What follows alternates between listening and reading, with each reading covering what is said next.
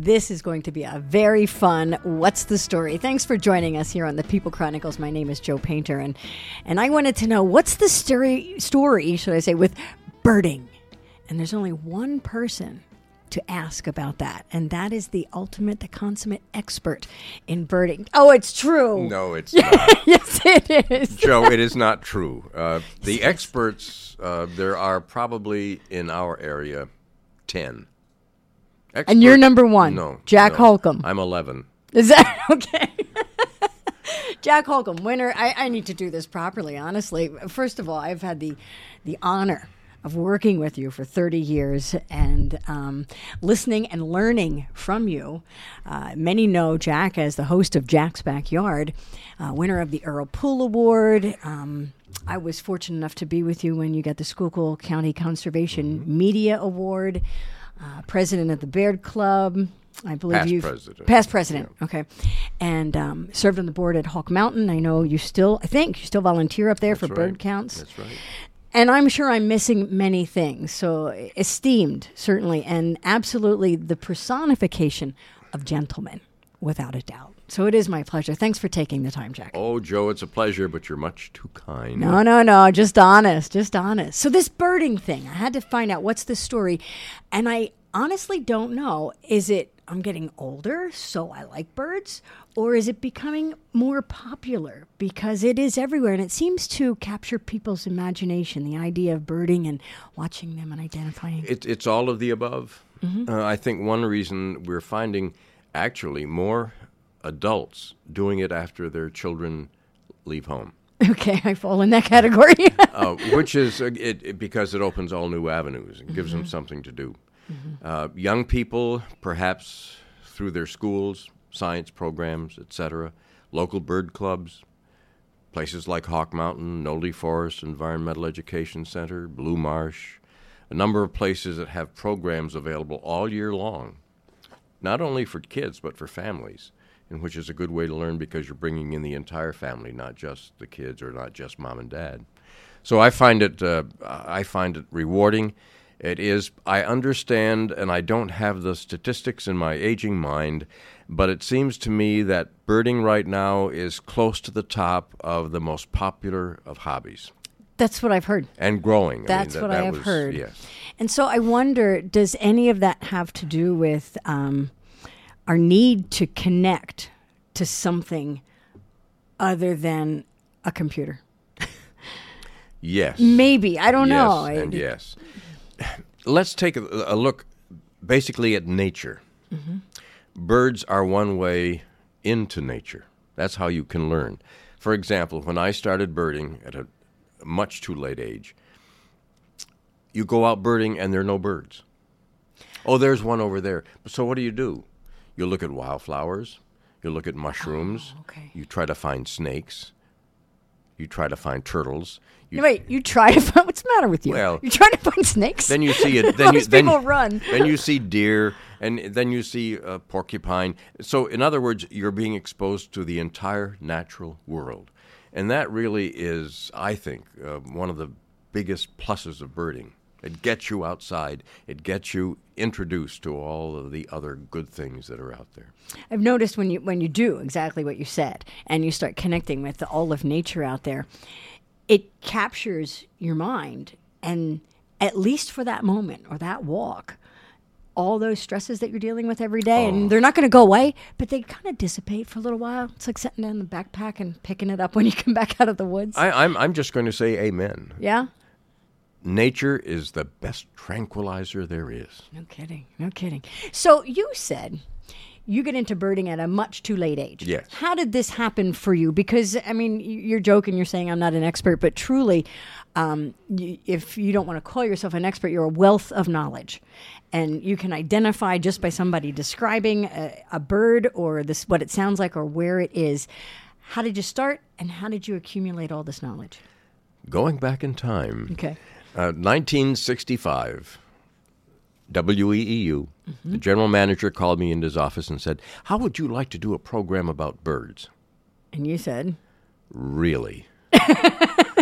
I knew a robin and uh, maybe a crow and probably a Canada goose. Really, only three birds. Why did he ask you to I talk did- about I, I birds wasn't then? I wasn't out going outdoors because it was a syndicated program. AM radio at that time needed a little bit of spark, maybe that's Yeah. the word.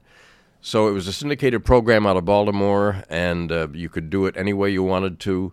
They furnish the materials, and you do the show. Uh, there was a program in, in uh, Harrisburg at the time. The morning guy in Harrisburg did it, and it was the brunt for his jokes. I'm not a comedian, so I said, "Can I play it straight?" And I did. Uh, the Baird Ornithological Club came to my rescue the very next week after the program started. I had my little 95 cent Golden Field Guide to help. You me. can still get those, but they're not Yeah, 95 no. cents, just saying. And they gave me the Peterson Guide, which was the Bible, or still is probably in many cases the Bible for bird watchers, the first good field guide. Mm-hmm. And that, that really set me on fire.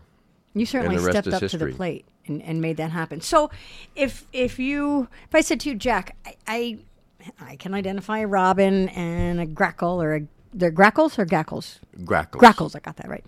Um, and I'm an owl. What do I do after that? How? What could you tell me I should do if I want to become more learned? I want to know what those birds are. You want to go on a bird walk with the local bird club. Okay. That's number one.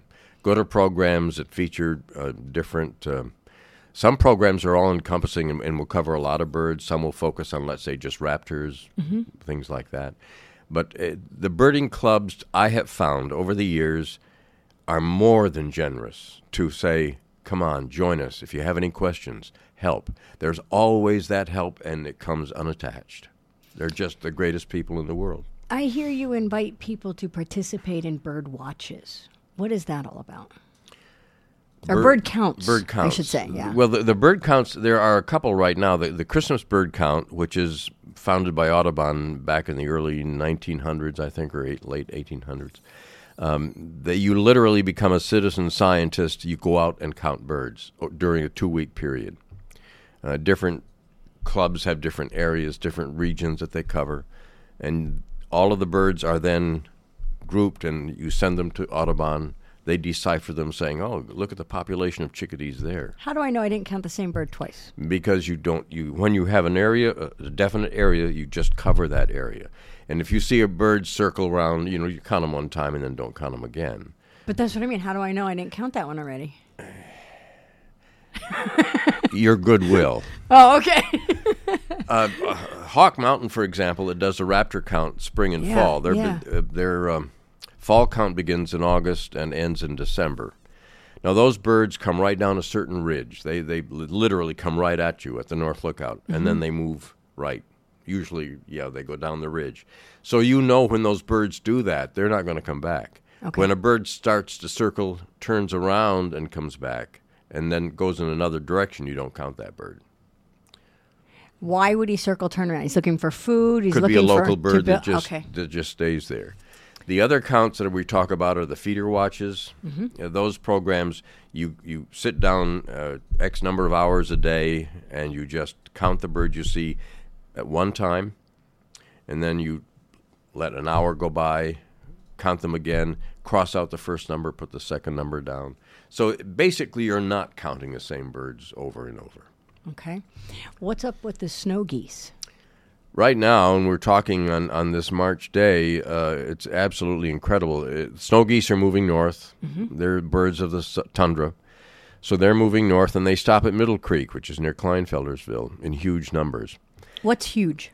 Well, right now, I was there yesterday, uh, and we had roughly, according to the Pennsylvania Game Commission, about 110,000 snow geese.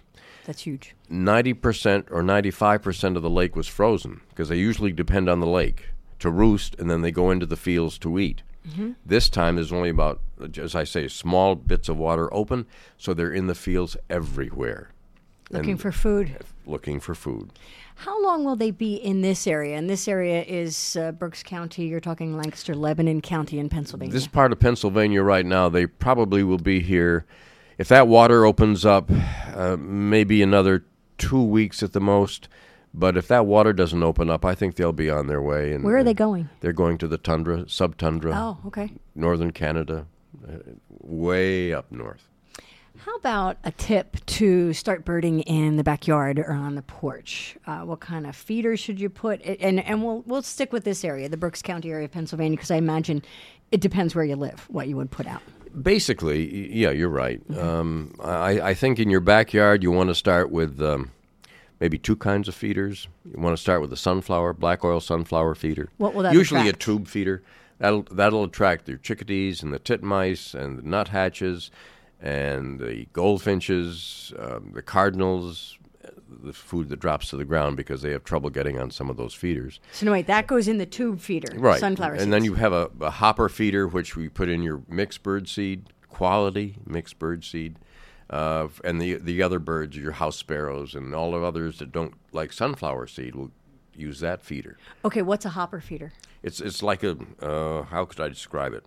Rectangular feeder. Some have roofs. Some look like little barn houses. Oh, okay. Yeah. Okay. So it's a and you usually mounted on a pole or hanging.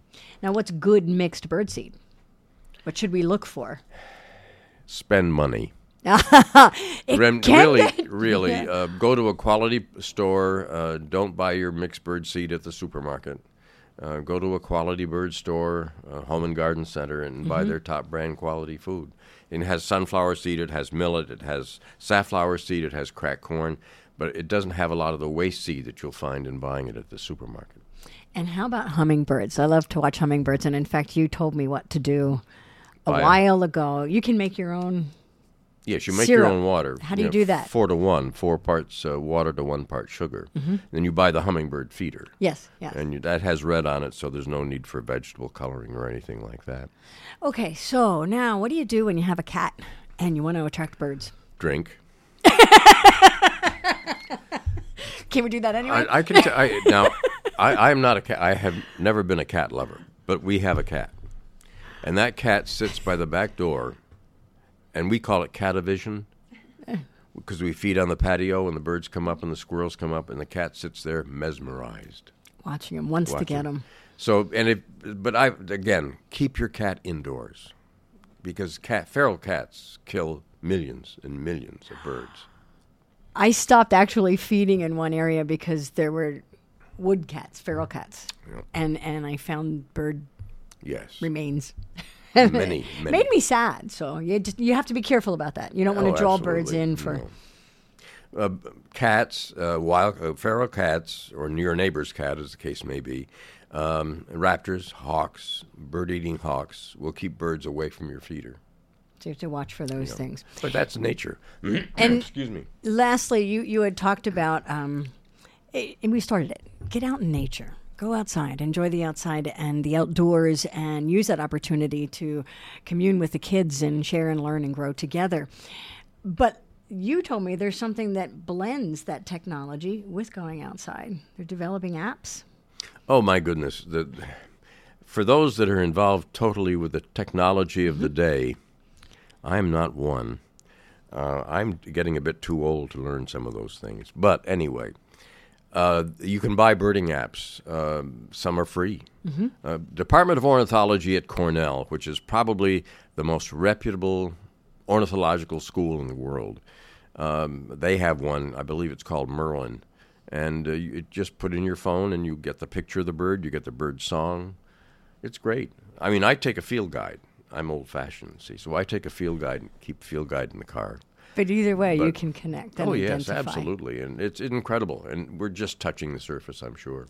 We are. So if you have any more questions, um, Jack's available every Saturday morning from 8 to 10 in Jack's backyard. Is that correct? That's correct. And I thank you very much for taking the time to visit us and, and answer questions. And uh, maybe when we get to the next season, uh, we could invite you back again. That would be wonderful, and thank you very much. Thank you. Jack Holcomb. And that's What's the Story? Hi, Jack Holcomb here. Just finished a program on the People Chronicles. We invite you to join us on Facebook. And also, you might want to check out YouTube.